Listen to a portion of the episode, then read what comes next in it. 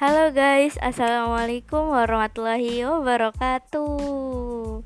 Hari ini adalah hari pertama gue bikin podcast, dan semoga kalian suka, dan pastinya semoga bermanfaat dong.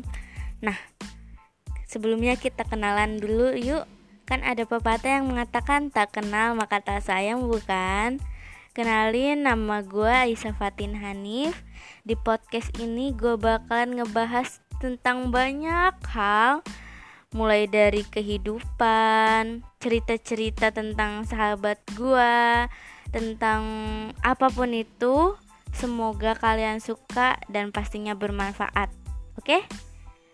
Uh, kenalannya sampai di situ dulu ya Semoga di podcast selanjutnya kalian suka. Dadah.